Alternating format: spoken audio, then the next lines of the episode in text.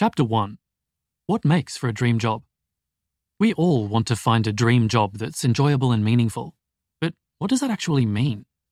Some people imagine that the answer involves discovering their passion through a flash of insight, while others think that the key elements of their dream job are that it be easy and highly paid.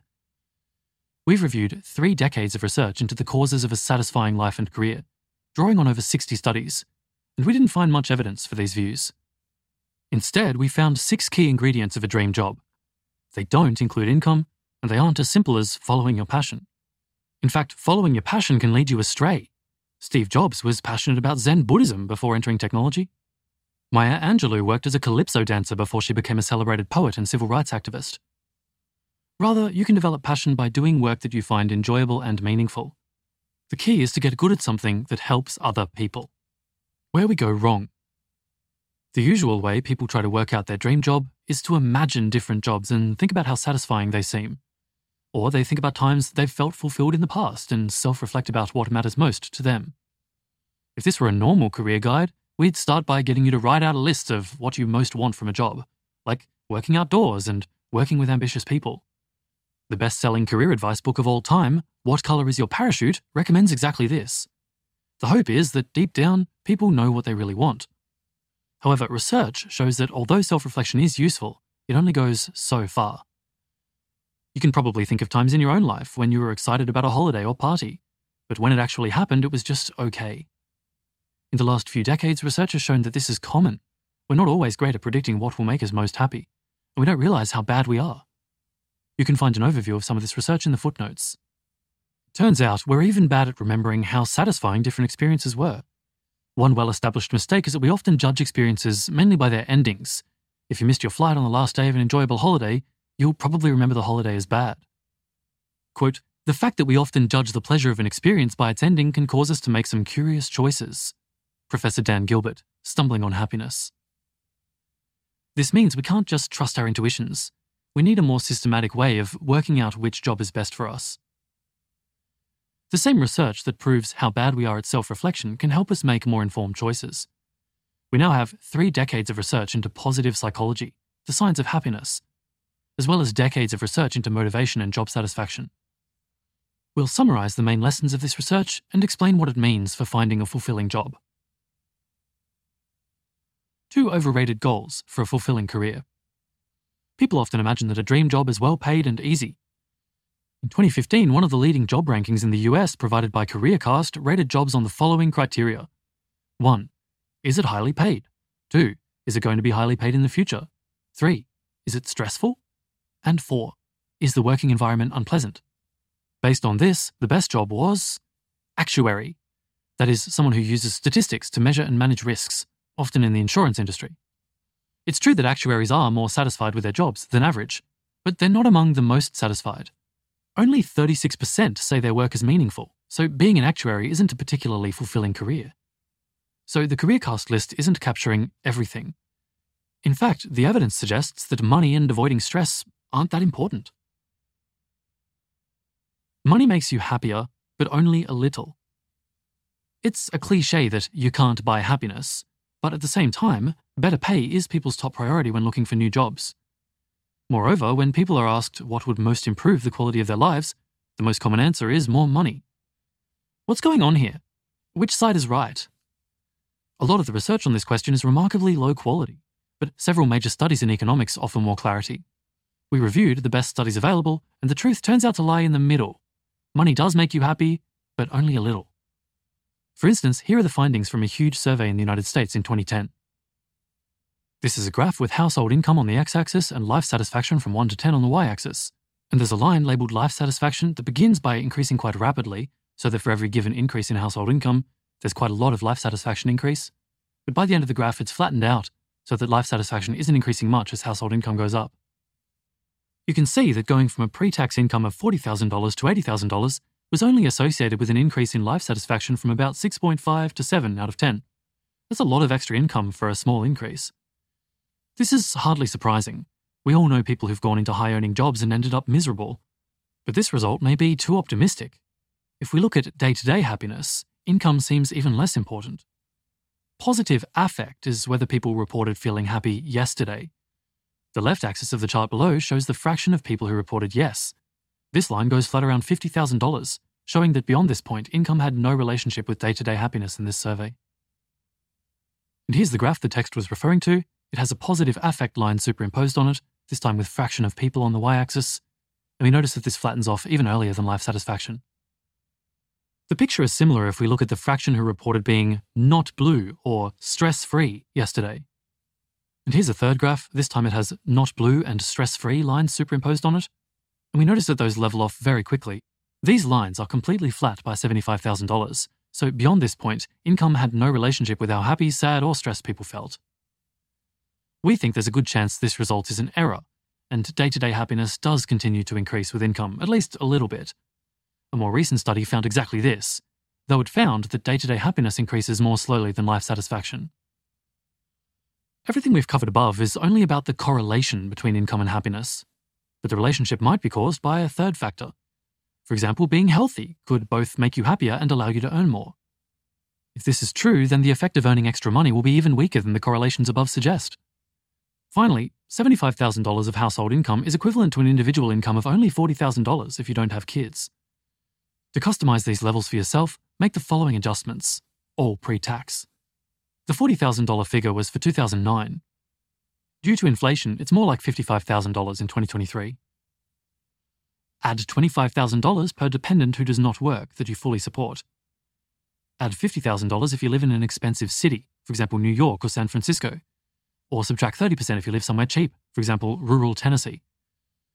Add more if you're especially motivated by money, or subtract some if you have frugal tastes. And add 15% in order to be able to save for retirement, or however much you personally need to save in order to maintain the standard of living you want. As of 2023, the average college graduate in the United States can expect to make about $77,000 per year over their working life, while the average Ivy League graduate earns over $120,000. The upshot is that if you're a college graduate in the US or a similar country, then you'll likely end up well into the range where more income has little effect on your happiness. Don't aim for low stress. Many people tell us they want to find a job that's not too stressful. And it's true that in the past, doctors and psychologists believed that stress was always bad. However, we did a survey of the modern literature on stress, and today the picture is a bit more complicated. One puzzle is that studies of high ranking government and military leaders found they had lower levels of stress hormones and less anxiety, despite sleeping fewer hours, managing more people, and having higher occupational demands. One widely supported explanation is that having a greater sense of control by setting their own schedules and determining how to tackle the challenges they face protects them against the demands of the position. There are other ways that a demanding job can be good or bad depending on context. Here's a table showing whether certain variables are good or neutral or bad. First, we have types of stress, the intensity of demands, can be good when challenging but achievable, and bad when mismatched with ability either too high or too low. Another type of stress is duration, can be good or neutral in the short term, and bad when it's ongoing. There are some different contexts, like control, which can be good or neutral with high control and autonomy, or bad with low control and autonomy. Power, it's good or neutral to have high power and bad to have low power. And social support, it's good or neutral to have good social support and bad to have social isolation. And two ways of coping. Mindset, it's good to reframe demands as opportunities and stress as useful, and it's bad to view demands as threats and stress as harmful to health. And finally, altruism. It's good or neutral to perform altruistic acts, and it's bad to focus on yourself. This means the picture looks more like the following graph. Having a very undemanding job is bad. That's boring. Having demands that exceed your abilities is bad too. They cause harmful stress. The sweet spot is where the demands placed on you match your abilities. That's a fulfilling challenge. And this is a graph that plots ability on the x axis against demands on the y axis. It shows anxiety increasing as demands increase and boredom increasing as they decrease. But there's a line showing a zone where demands and ability are evenly matched, and it's labeled the stretch zone, challenge. Instead of seeking to avoid stress, seek out a supportive context and meaningful work, and then challenge yourself. What should you aim for in a dream job? We've applied the research on positive psychology about what makes for a fulfilling life and combined it with research on job satisfaction to come up with six key ingredients of a dream job. These are the six ingredients. 1. Work that's engaging. What really matters is not your salary, status, type of company, and so on, but rather what you do day by day and hour by hour. Engaging work is work that draws you in, holds your attention, and gives you a sense of flow. It's the reason an hour spent editing a spreadsheet can feel like pure drudgery, while an hour spent playing a video game can feel like no time at all. Computer games are designed to be as engaging as possible. What makes the difference? Why are computer games engaging while Office admin isn't? Researchers have identified four factors. 1. The freedom to decide how to perform your work. 2. Clear tasks with a clearly defined start and end. 3. Variety in the types of tasks. And 4. Feedback so you know how well you're doing. Each of these factors has been shown to correlate with job satisfaction in a major meta analysis, R equals 0.4, and they're widely thought by experts to be the most empirically verified predictors of job satisfaction. That said, playing computer games is not the key to a fulfilling life, and not just because you won't get paid. That's because you also need 2. Work that helps others. The following jobs have the four ingredients of engaging work that we discussed, but when asked, over three quarters of people doing them say they don't find them meaningful. Revenue analyst, fashion designer, TV newscast director. These jobs, however, are seen as meaningful by almost everyone who does them fire service officer, nurse or midwife, and neurosurgeon. The key difference is that the second set of jobs seem to help other people. That's why they're meaningful and that's why helping others is our second factor. There's a growing body of evidence that helping others is a key ingredient for life satisfaction. People who volunteer are less depressed and healthier.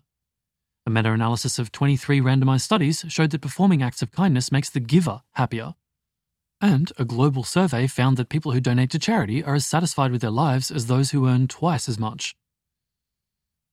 Helping others isn't the only route to a meaningful career, but it's widely accepted by researchers that it's one of the most powerful. We explore jobs that really help people in the next chapter, including jobs that help indirectly as well as directly. 3. Work you're good at. Being good at your work gives you a sense of achievement, a key ingredient of life satisfaction discovered by positive psychology. It also gives you the power to negotiate for the other components of a fulfilling job, such as the ability to work on meaningful projects, undertake engaging tasks, and earn fair pay. If people value your contribution, you can ask for these conditions in return. For both reasons, skill ultimately trumps interest. Even if you love art, if you pursue it as a career but aren't good at it, you'll end up doing boring graphic design for companies you don't care about. That's not to say you should only do work you're already good at, but you want the potential to get good at it. In Chapter 8, we'll look in more detail at how to work out what you're good at. 4. Work with supportive colleagues. Obviously, if you hate your colleagues and work for a boss from hell, you're not going to be satisfied. Since good relationships are such an important part of having a fulfilling life, it's important to be able to become friends with at least a couple of people at work, and this probably means working with at least a few people who are similar to you. However, you don't need to become friends with everyone, or even like all of your colleagues. Research shows that perhaps the most important factor is whether you can get help from your colleagues when you run into problems. A major meta analysis found social support was among the top predictors of job satisfaction, R equals 0.56. People who are disagreeable and different from you can be the people who'll give you the most useful feedback, provided they care about your interests. This is because they'll tell it like it is and have a different perspective. Professor Adam Grant calls these people disagreeable givers. When we think of dream jobs, we usually focus on the role, but who you work with is almost as important. A bad boss can ruin a dream position, while even boring work can be fun if done with a friend. So, when selecting a job, Will you be able to make friends with some people in the workplace? And more importantly, does the culture of the workplace make it easy to get help, get feedback, and work together? 5. Work that doesn't have major negatives. To be satisfied, everything above is important, but you also need the absence of things that make work unpleasant. All the following tend to be linked to job dissatisfaction. A long commute, especially if it's over an hour by bus. Very long hours, pay you feel is unfair, and job insecurity. Although these sound obvious, people often overlook them. The negative consequences of a long commute can be enough to outweigh many other positive factors. 6. Work that fits with the rest of your life. You don't have to get all the ingredients of a fulfilling life from your job. It's possible to find a job that pays the bills and excel in a side project, or to find a sense of meaning through philanthropy or volunteering, or to build great relationships outside of work. We've advised plenty of people who have done this. There are famous examples too. Einstein had his most productive year in 1905 while working as a clerk at a patent office. So, this last factor is a reminder to consider how your career fits with the rest of your life. Recap. Before we move on, here's a quick recap of the six ingredients. This is what to look for in a dream job. 1. Engaging work that lets you enter a state of flow freedom, variety, clear tasks, feedback. 2. Work that helps others. 3. Work you're good at. 4. Supportive colleagues. 5. No major negatives like long hours or unfair pay. And 6. A job that fits your personal life. How can we sum this all up? Should you just follow your passion? Follow your passion has become a defining piece of career advice. Here's a chart from Google Ngram that shows how common the phrase follow your passion is in books in different time periods. Shows the frequency in books on the y axis and the year on the x axis. The line is very close to zero until about 1997 when it starts to increase a bit. In 2005, it starts to really pick up. And by the end of the chart in 2023, it's gone up over 40 times. The idea is that the key to finding a great career is to identify your greatest interest, your passion, and pursue a career involving that interest. It's an attractive message. Just commit to your passion and you'll have a great career. And when we look at successful people, they are often passionate about what they do. Now, we're fans of being passionate about your work. The research above shows that intrinsically motivating work makes people a lot happier than a big paycheck. However, there are three ways follow your passion can be misleading advice. One problem is that it suggests that passion is all you need. But even if you're deeply interested in the work, if you lack the six ingredients from above, you'll still be unsatisfied. If a basketball fan gets a job involving basketball but works with people they hate, receives unfair pay, or finds the work meaningless, they're still going to dislike their job. In fact, following your passion can make it harder to satisfy the six ingredients, because the areas you're passionate about are likely to be the most competitive, which makes it harder to find a good job. And there's a bar chart here that compares students passionate about sports, arts, or music, which is around 80% or more, with occupations in art, culture, recreation, and sport, which seems to only be a few percent. A second problem is that many people don't feel like they have a career relevant passion. Telling them to follow their passion makes them feel inadequate. If you don't have a passion, don't worry, you can still find work you'll become passionate about. And the third problem is that it can make people needlessly limit their options. If you're interested in literature, it's easy to think that you must become a writer to have a satisfying career and ignore other options.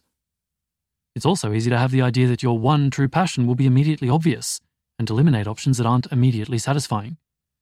But in fact, you can become passionate about new areas. If your work helps others, you practice to get good at it, you work on engaging tasks, and you work with people you like, then you'll become passionate about it. The six ingredients are all about the context of the work, not the content. 20 years ago, we would never have imagined being passionate about giving career advice, but here we are writing this book. Many successful people are passionate, but often their passion developed alongside their success and took a long time to discover rather than coming first. Steve Jobs started out passionate about Zen Buddhism. He got into technology as a way to make some quick cash. But as he became successful, his passion grew until he became the most famous advocate of doing what you love. In reality, rather than having a single passion, our interests change often, and more than we expect. Think back to what you were most interested in five years ago and you'll probably find that it's pretty different from what you're interested in today. And as we saw above, we're bad at knowing what really makes us happy. This all means you have more options for a fulfilling career than you think. Do what contributes. Rather than follow your passion, our slogan for a fulfilling career is get good at something that helps others. Or simply, do what contributes. We highlight get good because if you find something that you're good at that others value, you'll have plenty of career opportunities, which gives you the best chance of finding a dream job with all the other ingredients engaging work, supportive colleagues, lack of major negatives, and fit with the rest of your life. You can have all the other five ingredients, however, and still find your work meaningless. So you need to find a way to help others too. If you prioritize making a valuable contribution to the world first, you'll develop a passion for what you do. You'll become more content, ambitious, and motivated. This is what we found in our career advising. For instance, Jess was interested in philosophy as an undergraduate and considered pursuing a PhD. The problem was that although she finds philosophy interesting, it would have been hard to make a positive impact within it. Ultimately, she thought this would have made it unfulfilling. Instead, she switched into psychology and public policy and became one of the most motivated people we know. To date, thousands of people have made major changes to their career path by following our career advice. Many switched into a field that didn't initially interest them, but that they believed was important for the world. After developing their skills, finding good people to work with, and finding the right role, they've become deeply satisfied. Here are two more reasons to focus on getting good at something that helps others. You could be more successful. If you make it your mission to help others, then people will want to help you succeed. This sounds obvious, and there's now empirical evidence to back it up. In the excellent book Give and Take, Professor Adam Grant argues that people with a giving mindset end up among the most successful. This is both because they get more help and because they're more motivated by a sense of purpose. One caveat is that givers also end up unsuccessful if they focus too much on others and burn out. So you also need the other ingredients of job satisfaction we mentioned earlier, and to set limits on how much you give. It's the right thing to do. The idea that helping others is the key to being fulfilled is hardly a new one. It's a theme from most major moral and spiritual traditions. Set your heart on doing good. Do it over and over again, and you will be filled with joy. Buddha. A man's true wealth is the good he does in this world. Muhammad. Love your neighbor as you love yourself. Jesus Christ. Every man must decide whether he will walk in the light of creative altruism or in the darkness of destructive selfishness. Martin Luther King Jr. What's more, as we'll explain in the next chapter, as a college graduate in a developed country today, you have an enormous opportunity to help others through your career. Ultimately, this is the real reason to focus on helping others. The fact that it'll make you more personally fulfilled is just a bonus. Conclusion To have a dream job, don't worry too much about money and stress, and don't endlessly self reflect to find your one true passion. Rather, get good at something that helps others. It's best for you, and it's best for the world. This is the reason we set up 80,000 Hours. Our mission is to help you find a career that contributes. But which jobs help people? Can one person really make much difference? That's what we'll answer in the next chapter. Apply this to your own career. These six ingredients, especially helping others and getting good at your job, can act as guiding lights. They're what to aim to find in a dream job long term. Here are some exercises to help you start applying them. 1. Practice using the six ingredients to make some comparisons. Pick two options you're interested in, then score them from 1 to 5 on each factor. 2. The six ingredients we list are only a starting point. There may be other factors that are especially important to you, so we also recommend doing the following exercises. They're not perfect. As we saw earlier, our memories of what we've found fulfilling can be unreliable. But completely ignoring your past experience isn't wise either. These questions should give you hints about what you find most fulfilling. When have you been most fulfilled in the past? What did these times have in common? Imagine you just found out you're going to die in 10 years. What would you spend your time doing? And can you make any of our six factors more specific? For example, what kinds of people do you most like to work with? 3. Now, combine our list with your own thoughts to determine the four to eight factors that are most important to you in a dream job. 4. When you're comparing your options in the future, you can use this list of factors to work out which is best. Don't expect to find an option that's best on every dimension, rather, focus on finding the option that's best on balance. The bottom line what makes for a dream job? To find a dream job, look for 1. Work you're good at, 2. Work that helps others, 3. Supportive conditions, engaging work that lets you enter a state of flow, supportive colleagues, lack of major negatives like unfair pay, and work that fits your personal life.